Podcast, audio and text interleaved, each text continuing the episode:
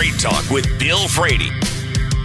This is part of the COP28 roadmap to keep us from going up 1.5 degrees centigrade per Paris Climate Agreement. Which, of course, none of this is science.